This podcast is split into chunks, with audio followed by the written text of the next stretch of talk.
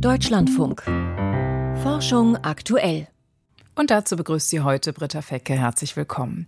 Nur elf Minuten am Tag, so wenig Sport täglich, hat eine große Auswirkung auf die Lebenszeit und Qualität. Details erfahren Sie gleich. Doch erst einmal wollen wir uns einer erstaunlichen Methode widmen, mit deren Hilfe seltene Erden recycelt werden können. Sie werden für Elektromotoren, Mobiltelefone oder Glasfaserkabel benötigt. Seltene Erden. Diese Metalle, 17 an der Zahl, haben außergewöhnliche elektromagnetische oder auch optische Eigenschaften und die Nachfrage seltener Erden steigt im Zuge der Energiewende. Ein Großteil des europäischen Bedarfs wird zurzeit aus chinesischen Lagerstätten gedeckt, was auch ein geopolitisches Problem ist. Denn dem Recycling seltener Erden kommt deshalb eine noch größere Bedeutung zu. Und das Forschungsteam um Professor Thomas Brück von der Technischen Universität München hat ein vielversprechendes Verfahren entwickelt, über das ich mit Thomas Brück kurz vor der Sendung gesprochen habe. Cyanobakterien sind ja bekannt dafür, dass sie Metalle an sich binden. Von Thomas Brück wollte ich wissen, wie sich sein Team diese Eigenschaften zunutze gemacht hat. Ja, Cyanobakterien wie auch eukaryotische Mikroalgen können eben Metalle auf ihrer Zelloberfläche binden und zwar durch ionische Wechselwirkungen, meistens eben durch Ladungen, die an der Oberfläche dieser Zellen sind. Und die werden meistens durch Säuregruppen hervorgerufen, die an den Zuckern, die diese Zellwand ausmachen, angelagert sind.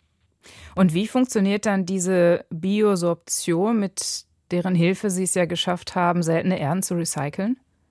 Biosorption ist eben die reversible Bindung von Metallen an einer Oberfläche und in dem Fall eben der, der Zellwand von diesen Cyanobakterien. Und man kann sich das so vorstellen, dass man unter gewissen Ladungsbedingungen, also die Einstellung des pH-Werts, dann Metalle binden kann. Und wenn man dann den pH-Wert wieder ändert, dann kann man diese Metalle aber auch abwaschen. Das heißt, man kann dann Metalle aufkonzentrieren und in fast reiner Form aus einer komplexen Lösung gewinnen und die Biomasse kann man auch wiederverwenden. Die Biomasse sind dann die Cyanobakterien. Genau. Mhm. Das heißt, man recycelt die Recyclinghelfer. Richtig. Mhm. Sie haben gerade gesagt, es kommt auf den pH-Wert an. Das heißt, Sie müssen diese Cyanobakterien auch in einem bestimmten Milieu halten, damit die beim Recycling mithelfen. Genau. Diese Cyanobakterien gibt es ja in der Natur in ziemlich extremen Lebensbedingungen. Welche Typen haben Sie da gefunden oder welche Typen verwenden Sie da? Also wir haben schon in vorhergehenden Studien einige dieser Cyanobakterien, die wir auch hier genutzt haben, schon charakterisiert. Aber wir sind mit zwölf neuen an den Start gegangen und die kommen wirklich aus ungewöhnlichen Umgebungen. Also zum Beispiel von der Unterseite von Quarzsteinen, die in der Namib-Wüste in Südafrika liegen. Ja, und da ist es so, dass eben diese massive Sonneneinstrahlung eigentlich nicht gesund ist für Lebewesen und die Algen lagern sich dann unter Steinen an, ja, die halbwegs transparent sind. Und das sind diese Quarzsteine. Das heißt, wenn die Sonne da drauf prallt, dann kommt da trotzdem noch genügend Licht durch, dass die Photosynthese passiert und natürlich unter den Steinen sammelt sich auch eine gewisse Feuchtigkeit, die die Alge auch braucht. Hm, um sich zu teilen. Und dann gab es noch andere Themen, wie zum Beispiel Steine am Seerand eines Natronsees im Tschad. Ja, auch eine sehr extreme Umgebung, sehr hoher pH-Wert, so um die 11. Zusätzlich unheimliche Sonneneinstrahlung. Und auch hier lagern sich die Cyanobakterien eben in besonderen Steinen an, die dann ein bisschen versteckt sind von diesen ganzen harschen Umgebungen. Aber man kann schon sagen, Ihre Versuchszellen sind Kummer gewohnt. Richtig. Das ähm, sind sie definitiv. welche Metalle oder welche seltenen Erden konnten denn recycelt werden mit Hilfe der Cyanobakterien? Also eigentlich ist das sehr breit. Wir haben weitgehend Cer, Lanthan und Terbium, wissen aber auch, dass spezielle Metalle wie Europium zum Beispiel auch gebunden werden kann von vorherigen Studien.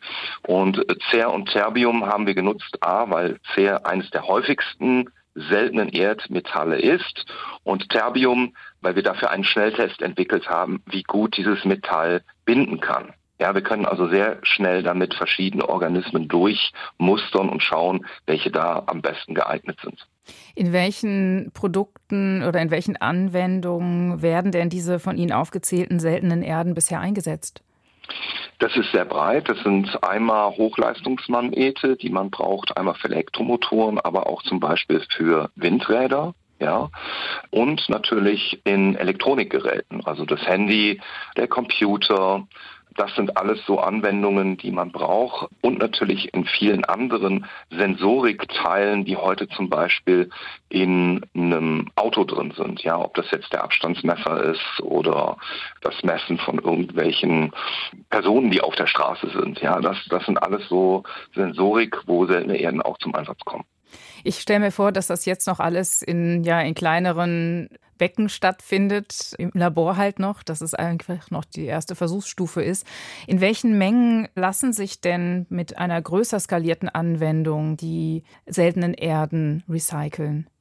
Also das sind dann schon wirklich industrielle Anwendungen und das ist wirklich der nächste Schritt, den wir jetzt gehen. Wir haben gerade heute auch einen Projektantrag beim Bundeswirtschaftsministerium eingereicht, wo es genau um das Thema der Skalierung dieser Technologie geht, wo wir im 500 Liter Maßstab diese Organismen kultivieren wollen und dann zusammen mit unserem Industriepartner hier seltenen Erden aus den Reststofffraktionen der Kaolingewinnung wiedergewinnen wollen und das äh, zu wirklich guten Effizienzen, also bis zu 10 Prozent der Gesamtgewichts der Biomasse kann man dann auch Metalle binden. Das ist jetzt nicht wenig und dadurch, dass man die Biomasse auch wiederverwenden kann, so bis zu zehnmal ist das dann auch ökonomisch schon auf dem richtigen Weg. Und wir wollen natürlich mit dieser Forschung auch ein bisschen zur Nachhaltigkeit beitragen, zur Ressourceneffizienz in Deutschland, weil wir sind ein Hochtechnologieland und wenn wir das weiter bleiben wollen, müssen wir mit den Ressourcen, die wir zur Verfügung haben, besser umgehen. Dazu gehört auch, Ressourcen wiederzugewinnen aus Produkten, die am Ende ihres Lebenszyklus sind. Das klingt ein bisschen für mich nach einer Win-Win-Situation. Also zum einen das Recycling dieser seltenen Erden, zum anderen aber, glaube ich, auch die Aufbereitung von verschmutzten Industriegewässern, oder? Genau. Äh, es gibt natürlich einige Industrieabwässer, die hochgradig Wertmetalle enthalten, aber in sehr verdünnter Form. Und da sind die Mikroalgen sehr gut geeignet, weil sie haben die Möglichkeit, sehr, sehr schnell aus verdünnten Lösungen diese Metalle anzureichen. Also wir sind innerhalb von fünf Minuten fertig mit unserem Zyklus der Metalldünnung. Das ist äh, schon sinnvoll. Über das Recycling von seltenen Erden mit Hilfen von Cyanobakterien sprach ich mit Thomas Brück von der TU München dass eine ausgewogene Ernährung und ausreichend Sport gut tut, bestimmte Krankheiten verhindert und die Chance auf ein längeres Leben erhöht. Das haben schon viele Studien belegt. Doch im Alltag können viele Menschen dieses Wissen nicht gut in die Praxis umsetzen, vielleicht weil sie den Aufwand scheuen. Doch eine heute im British Journal of Sports Medicine veröffentlichte Studie kann diese Hürde vielleicht erheblich senken. Es braucht nämlich gar nicht so viel Zeit und Anstrengung, um schon relativ gute Effekte für die eigene Gesundheit zu erzielen. Volker Mrazek stellt die große Metastudie aus Cambridge vor. 20 Minuten, wenigstens so lange sollte jeder am Tag körperlich aktiv sein. Das empfiehlt sogar die Weltgesundheitsorganisation. Doch jetzt, sagt die neue britische Studie, selbst das halbe Pensum macht uns schon gesünder. Gut 10 Minuten sportliche Bewegung täglich sollen genügen und das Risiko für Herz-Kreislauf-Erkrankungen und für Krebs ist spürbar verringert. Zugleich steigt die Lebenserwartung. Wenn man die Empfehlungen von mindestens 20 Minuten am Tag umsetzt, ist das Risiko für Herz-Kreislauf-Erkrankungen um 29 Prozent reduziert. Das ist wirklich viel. Aber man verringert es auch schon um 17 Prozent, wenn man nur auf gut 10 Minuten kommt. Das sollte man schon wissen. Der dänische Sportwissenschaftler und Epidemiologe Sören Brage, er forscht an der Universität Cambridge in England und ist einer der Hauptautoren der neuen Studie. Es handelt sich um eine sogenannte Meta-Analyse. Fast 200 schon veröffentlichte Fachartikel wurden dafür ausgewertet, so viele wie noch nie. Sie decken Studien mit über 30 Millionen Teilnehmerinnen und Teilnehmern ab. Die meisten Daten stammen aus Nordamerika und Europa, einige auch aus Deutschland, zum Beispiel aus der großen europäischen Krebsstudie EPIC. Wenn man es hinbekommt, 20 Minuten pro Tag körperlich aktiv zu sein wie empfohlen, dann ist das Risiko, an Krebs zu erkranken, nach unserer Analyse 12 Prozent geringer. Schafft man nur die Hälfte, sind es immer noch minus 7 Prozent. Das sind gute Neuigkeiten, zumal wir keine Anhaltspunkte dafür gefunden haben, dass mehr körperliche Aktivität schaden könnte. Solche Hinweise gab es tatsächlich, und zwar für Prostatakrebs Brustkrebs bei Männern. Das habe sich in der neuen Meta-Analyse aber nicht bestätigt, sagt Sören Brogge. An Herz-Kreislauf-Erkrankungen und Krebs sterben jedes Jahr fast 30 Millionen Menschen auf der Welt. Es sind die häufigsten Todesursachen. Borge und sein Team machen die Rechnung auf. Würden sich alle in ihrer Freizeit täglich nur elf Minuten lang bewegen, wäre jeder zehnte frühzeitige Todesfall vermeidbar. Sportliche Betätigung kann also das Leben verlängern. Wir haben das nicht gemacht, aber es gibt Studien, die sich die unterschiedlichen Lebensphasen genauer angeschaut haben. Demnach ist es nie zu spät, körperlich aktiver zu werden und so etwas für die eigene Gesundheit zu tun. Man muss nicht wie verrückt Seil springen. Man muss nicht kilometerweit rudern oder Basketball spielen, bis das Hemd durchgeschwitzt ist. Gut zehn Minuten Spaziergang am Tag genügten schon, sagt der dänische Forscher, dann aber mit forschen Schritten. Man sollte also schon ein wenig aus der Puste kommen. Das bestätigt auch Ingo Frohböse, Professor für Rehabilitation und Prävention an der Deutschen Sporthochschule in Köln. Wir wissen, dass wir zwei Dinge haben müssen. Eine Atemfrequenzerhöhung und eine Herzfrequenzerhöhung.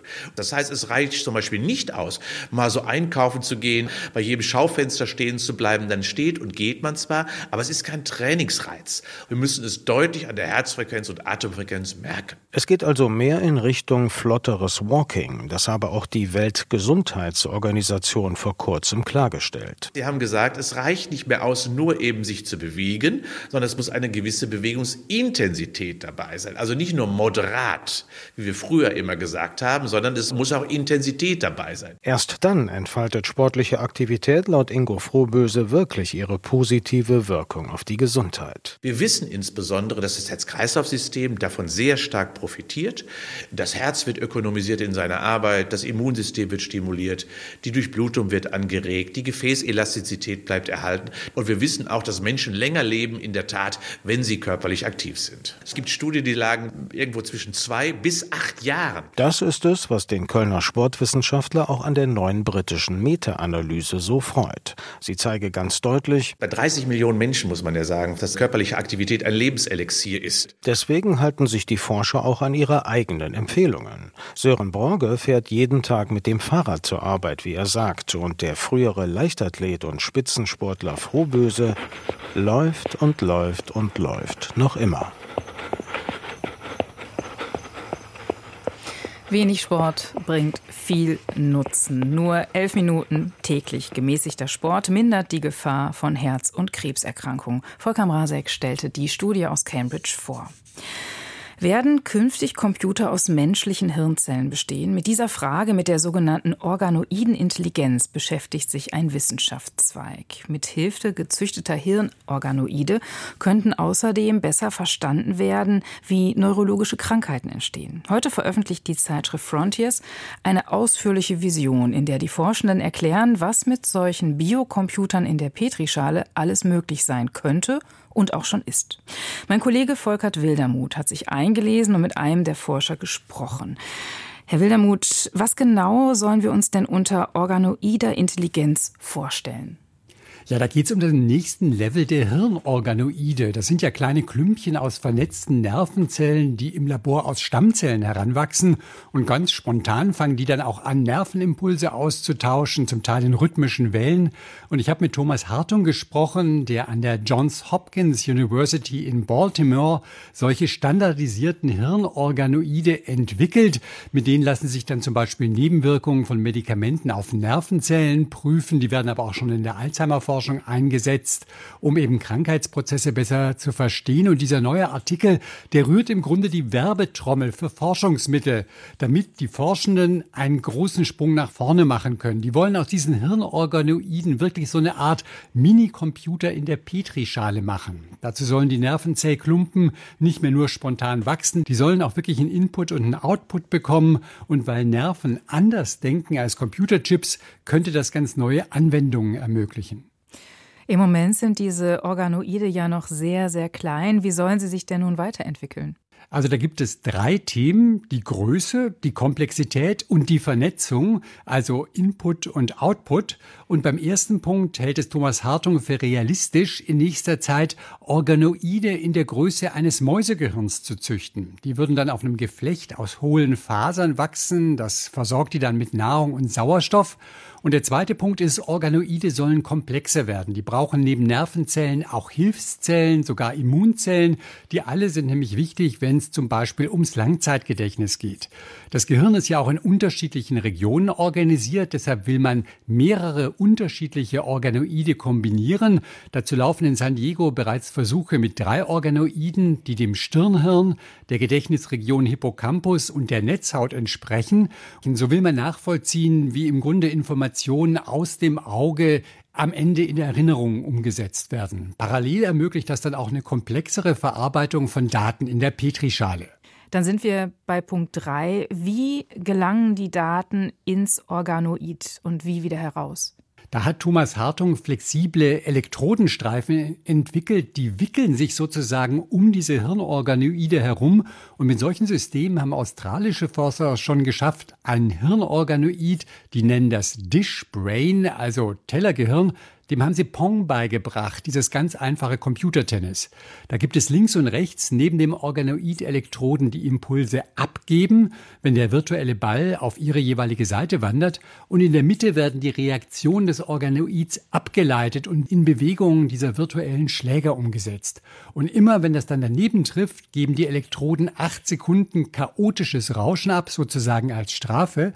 Und nach und nach hat das Organoid gelernt, den Ball immer wieder zurückzuschlagen. Thomas Hartung sagt, die heutigen Organoide, die langweilen sich im Grunde in der Petrischale, die warten nur auf solche Aufgaben. Und dieser neue Artikel stellt das Feld der Organoid Intelligence und die potenziellen Möglichkeiten der Biocomputer dar. Da ist die Rede von noch nie dagewesenen Fortschritten in der Rechengeschwindigkeit und bei den Datenspeichern und das alles mit niedrigem Energieverbrauch. Das klingt natürlich verlockend, aber noch nicht so sehr realistisch. Stimmt, also das ist eine Vision und auch die Forscherteams, die sagen, die Verwirklichung, das wird Jahrzehnte brauchen. Aber ganz egal, ob es am Ende klappt, schon die Schritte auf dem Weg dahin, die sind sinnvoll. An komplexeren Hirnorganoiden lässt sich untersuchen, wie Nervennetzwerke eigentlich arbeiten, was bei Krankheiten schiefläuft, bei Alzheimer, bei seltenen Erbleiden wie bei der Friedreichschen Ataxie. Das stellen sich allerdings auch neue Fragen. Wenn so ein Hirnorganoid so groß wird wie ein Mäusegehirn, entsteht dann nicht auch irgendwann sowas wie ein Schmerzempfinden?